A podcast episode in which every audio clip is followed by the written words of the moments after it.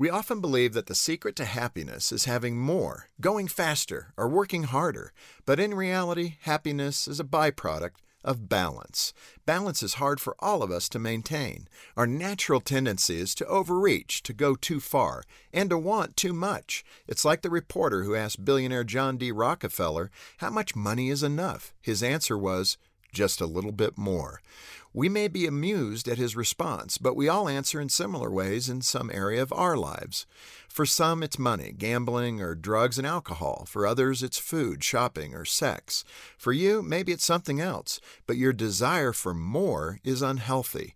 No doubt some of your desires are for good things, but too much of a good thing is a bad thing.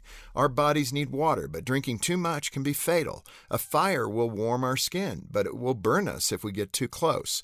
Healthy people make balance in life a priority because they recognize that more is not always the answer to happiness. They understand that when something rules your life, more is never enough.